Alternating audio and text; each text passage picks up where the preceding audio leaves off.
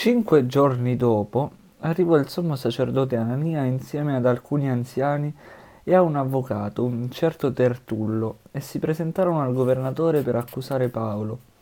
Quando questi fu fatto venire, Tertullo cominciò l'accusa dicendo La lunga pace di cui godiamo, grazie a te e le riforme che sono state fatte in favore di questa nazione, grazie alla tua provvidenza, le accogliamo in tutto e per tutto, eccellentissimo Felice con profonda gratitudine.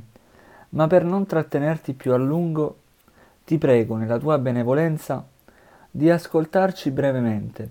Abbiamo scoperto infatti che quest'uomo è una peste, fomenta disordini fra tutti i giudei che sono nel mondo ed è un capo della setta dei Nazorei. Ha perfino tentato di profanare il Tempio e noi l'abbiamo arrestato Interrogandolo potrai sapere di persona da lui tutte queste cose delle quali noi lo accusiamo. Si associarono al, all'accusa anche i giudei, affermando che i fatti stavano così. Quando il governatore fece cenno a Paolo di parlare, egli rispose So che da molti anni sei giudice di questo popolo e parlo in mia difesa con fiducia. Tu stesso puoi accertare che non sono passati più di dodici giorni da quando sono salito a Gerusalemme per il culto. Non mi hanno mai trovato nel Tempio a discutere con qualcuno o a incitare la folla alla sommossa, né nelle sinagoghe né per le città e non possono provare nessuna delle cose delle quali ora mi accusano.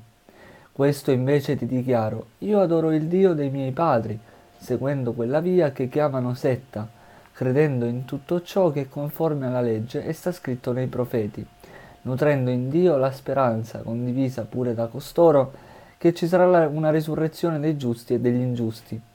Per questo anch'io mi sforzo di conservare in ogni momento una coscienza irreprensibile davanti a Dio e davanti agli uomini.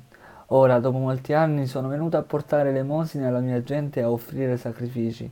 In occasione di questi mi hanno trovato nel Tempio dopo che avevo compiuto la purificazione. Non c'era folla né tumulto. Furono dei giudei della provincia d'Asia a trovarmi, ed essi dovrebbero comparire qui davanti a te ad accusarmi, se hanno qualcosa contro di me.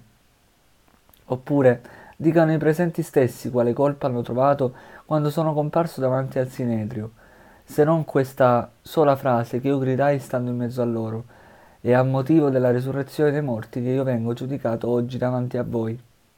Allora Felice, che era assai ben informato su quanto riguardava questa via, li congedò dicendo Quando verrà il comandante Lisia esaminerò il vostro caso e ordinò al centurione di tenere Paolo sotto custodia, concedendogli però una certa libertà e senza impedire ad alcuno dei suoi di dargli assistenza.